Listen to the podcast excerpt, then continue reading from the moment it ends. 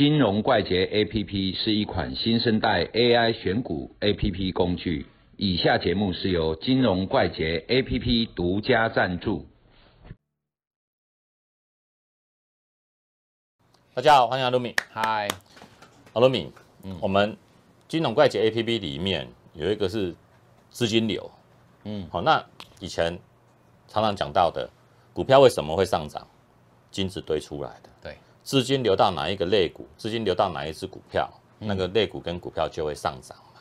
好，那重点来了，重点资金流很有效，但是九点半之前行情比较乱扫嘛，有隔日冲，有什么回补，一大堆问题嘛，哈。嗯，那资金流在九点半以前，它的效果好不好？那就是，当九点半之前开盘到九点半，本来就是会很混乱。嗯，好。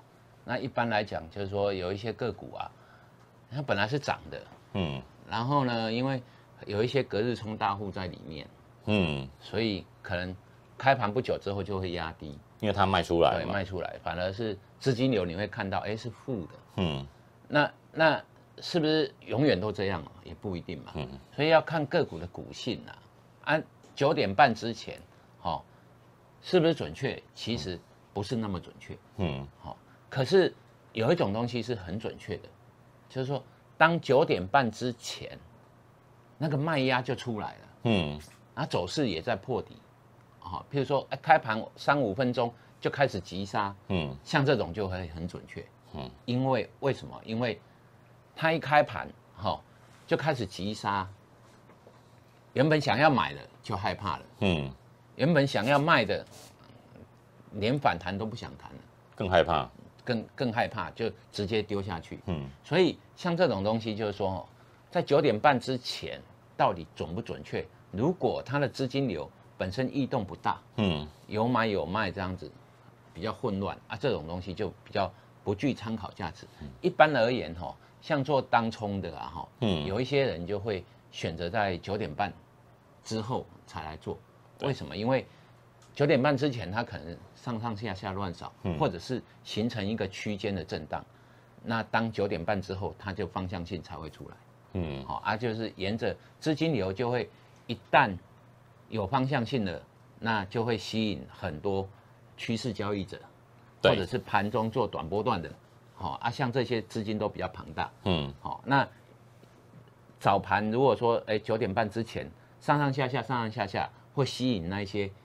极短线的出进来，嗯，可极短线对于整个方向性是没有参考意义，对，没有，就是说它无法推动一大段的行情，嗯，它可能哦跑个两个 tick 它就会出来，对，赚点手续费税金，缴一缴，然后啊可以买菜就好了，嗯，像这种东西哈，就是说它的延续性就不够，不够。可是如果说它是九点半之后有方向性出来了，那它进场去买进或者是卖出。啊，像这种东西就会延续性比较长，好啊，就是我们呢原则上都会等方向确定之后，嗯，资金才会比较大的进去。